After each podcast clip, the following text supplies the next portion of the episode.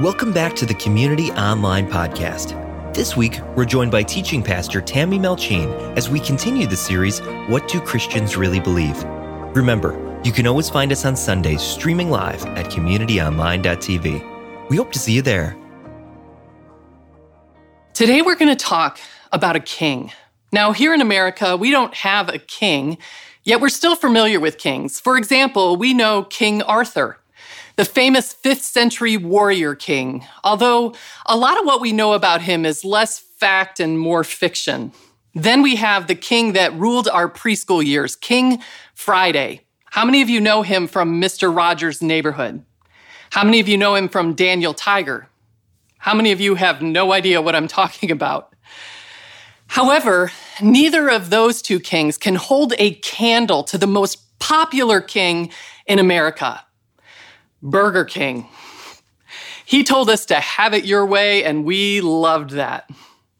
But today we're going to talk about a king who is unlike any other king. In fact, this king is at the center of the story of what we believe. Let me remind you that what we believe is a true story of a king and his kingdom community.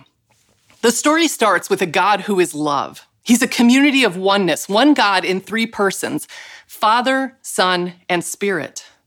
And this God who is love created a world that was good. He created people to join in his community of love. In the beginning, everything was perfect. God's kingdom was being lived on earth. Now, there's a biblical word for this. It's called shalom. But a villain entered the story. The villain is sin. Sin fractured the relationships between God and people. Sin fractured shalom. But God doesn't abandon his creation.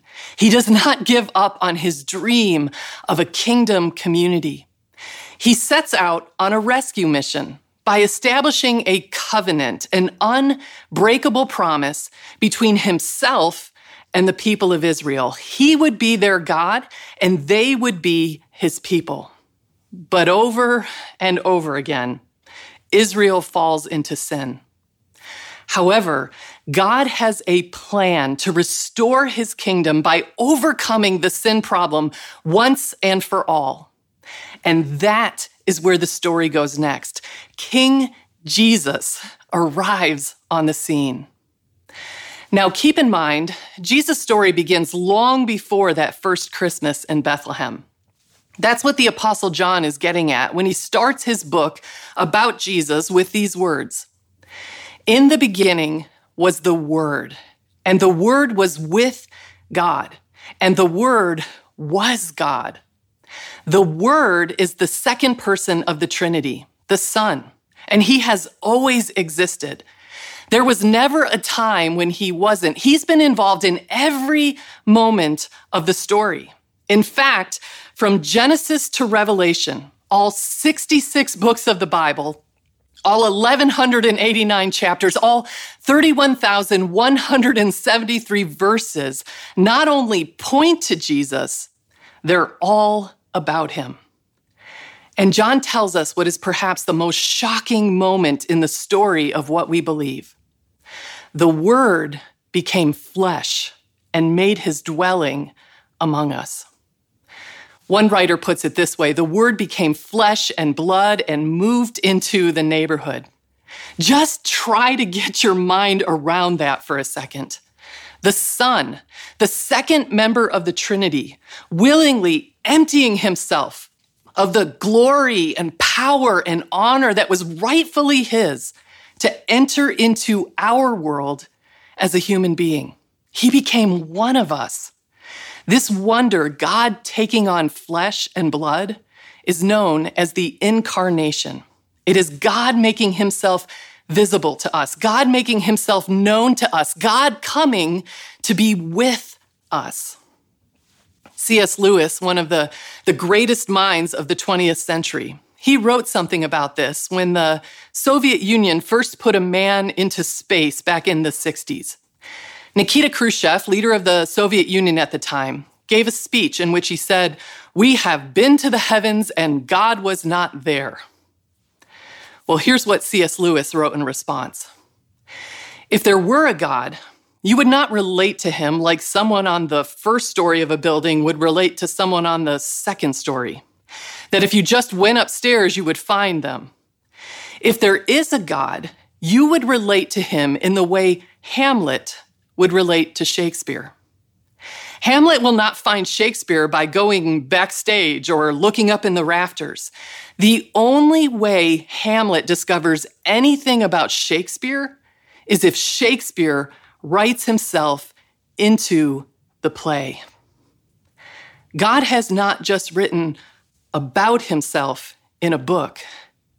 In Jesus, he has written himself into the story. He has made himself known. If you want to know who the true God is, look long and hard at Jesus. In the incarnation, King Jesus came to be with us. And as he walked among us, he proclaimed good news for all to hear. The time has come, he said. The kingdom of God has come near. Repent and believe the good news. Jesus' primary announcement centered on the coming of the kingdom of God. All of his teachings point to this. This is the restoration of the world to the way God dreamed it would be. What had been fractured by sin all the way back in the Garden of Eden was about to be made right. And notice, this proclamation calls for a response. What does Jesus call people to do? Repent and believe the good news. I don't know what you think about when you hear that word repent. Many times people think it means to feel bad enough about your sins so that you'll stop doing them. Now, of course, Jesus wants us to stop sinning, but when he calls us to repent, he means so much more than that. Think of it this way. Let's say you're traveling along on the interstate en route to an amazing vacation destination when suddenly you realize you are driving in the wrong direction. What do you do? You immediately start looking for an exit, an on off ramp, don't you? I mean, you want to turn around and, and head in the right direction. If you don't, you're going to just get more and more off track and miss something awesome. Repentance is about realizing you are going the wrong way. It's about finding the off ramp, turning around, and starting off in the right way to a better destination. When Jesus said to his first century audience, The kingdom of God has come near, repent and believe the good news, he was calling them away from the social, religious, and political ideologies that were leading to pain, division, violence, and war. He was calling them to, to turn around and come back to a true allegiance to God, to live as his people in the ways of his kingdom. His message was good news because as Tom Wright says, he was announcing that, that this is the time for the great moment of freedom, of God's rescue. Jesus was announcing that something was about to change in the world. The kingdom of God was, was breaking through to earth. But how is this going to happen? Well, it wasn't going to happen through power or might. It wasn't going to happen through political persuasion. How was the kingdom going to break into the world? The king was going to die. In 1 Corinthians 15, the Apostle Paul offers what is the clearest description we find in Scripture of what we call the gospel. He writes, For what I received, I passed on to you as of first importance that Christ died for our sins according to the scriptures, that he was buried, and that he was raised on the third day according to the scriptures. Through his life, death, and resurrection, Jesus did away with the problem of sin. Now, there are different ways people try to explain how Jesus' death on the cross rescued us from our sins. The theological word for this is called atonement. One way to explain the atonement is that, that, that Jesus set us free from the power of sin and death by, by defeating the evil powers and principalities that held us captive. Another way says we deserved punishment for our sins, but Jesus took that punishment upon himself. Another way to explain the atonement is that because of sin, we owe a debt that we can't pay. But on the cross, Jesus paid that debt. One of my favorite depictions of the atonement comes from Charles Dickens' A Tale of Two Cities. Remember 10th grade English Lit? Thank God for Cliff Notes, right? But it's really a, a masterfully told story. The two main characters are Charles Darnay and Sydney Carton, and they look exactly alike. They also happen to love the same woman, a woman named Lucy. Well, Lucy ends up choosing Charles, and they marry and they have a child. Now, the setting for the, the whole story is the French Revolution. And Charles is rounded up and he's imprisoned in the Bastille where he faces execution. So Sydney Carton and a few companions, they, they sneak into the prison. And Sydney tells Charles, hey, we look so much alike, we can just switch clothes and they will mistake me for you. And then you can be free to live the rest of your life with the woman and child that you love. Well, Charles says that he would never allow Sydney to do such a thing. So Sydney does what any good friend would do. He bonks Charles on the head and knocks him out. Charles is whisked out of the prison, and Sydney takes his place on death row. The atonement is difficult to explain because it has so many dimensions, but know this. What Jesus did by laying down his life, he did for you. At the heart of the gospel is this mind boggling twist that Jesus willingly gave up his life so that our sin could no longer stand in the way of us being restored to a relationship with God. The story of Jesus tells us that God is for us. He did for us what we could never do for ourselves so that we could be restored to his community. And he rose from the dead for us, opening up the path for a whole new way of life, an eternal way of life in his kingdom. And that's not the end of Jesus' story. In the book of Philippians, we find a hymn, what Bible scholars tell us was a worship song that the first Christ followers sang about the story of Jesus. And after singing about the, the mystery of the incarnation and the beauty of the atonement, the hymn concludes with these lyrics. Therefore, God exalted him to the highest place and gave him the name that is above every name, that at the name of Jesus, every knee should bow in heaven and on earth and under the earth, and every tongue acknowledge that Jesus Christ is Lord to the glory of God the Father. New Testament professor Scot McKnight writes The gospel is the power releasing story of how Jesus became king. Through his life, death, and resurrection, Jesus ushered in the kingdom of God and assumed his rightful place as king. Now, in a few weeks, we're going to talk about how we live in the now and not yet time of the kingdom. The kingdom is here, it's a reality. But one look at the brokenness in our world tells us that the kingdom has not yet been fully restored. But our king has promised that one day he will return.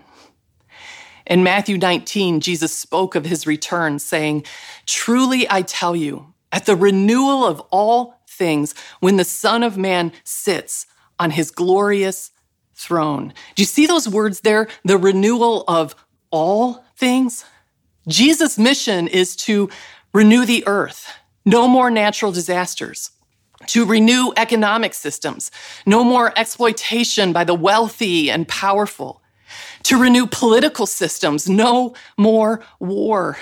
To renew social systems, no more hatred among races and ethnicities. To renew the human heart, no more sin, no more pain. Best-selling author Tim Keller puts it this way. When Jesus spoke these words, it was a radically new concept. Jesus insisted that his return will be with such power that the very material world and universe will be purged of all decay and brokenness. All will be healed. I think for a lot of my journey as a Christ follower, I missed this aspect of Jesus' story. It's like I thought Jesus' story was just about me and my salvation. And while I'm grateful for my salvation, I now realize that the story of King Jesus and his kingdom community, it is so much bigger than that.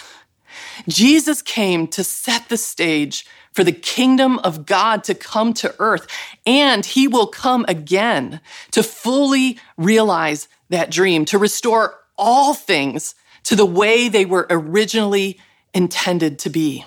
The implications of this are huge. Tim Keller goes on to say Christians then are the true revolutionaries who work for justice and truth. And we labor in expectation of a perfect world in which he will wipe away every tear from their eyes. Christ followers are God's kingdom community, a community that partners with him for the sake of others. Every time we feed the hungry, we partner with Jesus for what's ahead. Every time we reconcile people and people groups, we partner with Jesus for what's ahead. Every time we connect the lonely to community, we partner with Jesus for what's ahead. As Christ followers, we are to be the kingdom community, joining Jesus in his way of love and sacrifice and suffering to help usher in his dream for this world. Make no mistake about it. At some point, Jesus will come again and he will finish the work that he began. And there is one more important truth about the story of Jesus that we must talk about. And here is where the good news becomes even more incredible. This one who is king, this one who was present at creation, this one who defeated death, this one who sits on the highest throne, this Jesus wants to be your friend. When he walked on this earth, he extended a simple invitation to a ragtag group of men and women. Come, follow me, Jesus said. It was an invitation to connection, an invitation to intimacy, an invitation to, to partnership. He leveraged all of his power towards what he has always wanted a relationship with a kingdom community. And here is the heart of what I hope we'll understand today. He extends that same invitation to us to you. Finding your way back to God. It's about declaring your allegiance to Jesus as King and following him in the ways of his kingdom as part of his kingdom community. Being a Christian, it's about more than just a one time decision. It's about discipleship, what we here at Community often call apprenticeship to Jesus. It's about following our King in the ways of his kingdom. And being a Christian is about more than just a personal decision. It's about taking your place in his kingdom community. It's about connection and intimacy and partnership with Jesus and with one another. And yet, following Jesus does involve a decision. Every one of us must decide how we will respond to his invitation. And so, I want to boldly and unequivocally challenge you today to follow King Jesus. His love is greater than any other love. His way is better than any other way. He is worthy of our full allegiance. Will you follow him? This moment, right now, is like that moment on the interstate when you realize you've been traveling in the wrong direction this can be the moment where you find the exit ramp, turn around, and start following King Jesus towards a better destination. Maybe you've spent your whole life driving the wrong way. We live in a culture that tells us that, that life can be found in some form of the American dream. We chase it, and for a time it can feel like it's working. But ultimately, it will leave us wanting because we were made for so much more. Or maybe you've made the decision to follow Jesus, but somewhere along the way you took a wrong turn. You didn't mean to, uh, but you got distracted. I've been there. It's been so easy over the past couple years for us to get sucked into the culture wars and the partisan politics that are raging all around us and lose sight of King Jesus and what truly matters in his kingdom. Wherever you find yourself right now, may we all hear Jesus saying, Come, follow me. From the first century on, the kingdom community has had a practice meant to symbolize and celebrate this decision to follow King Jesus. It's called baptism. Baptism is meant to be an important marker in the life of a Christ follower. You see, through baptism, we publicly declare our allegiance to Jesus as King. We choose to follow him. When we go under the water, we identify with Jesus in his death and burial. But when we come up out of the water, we identify with his resurrection as we start a new life with him in his kingdom community.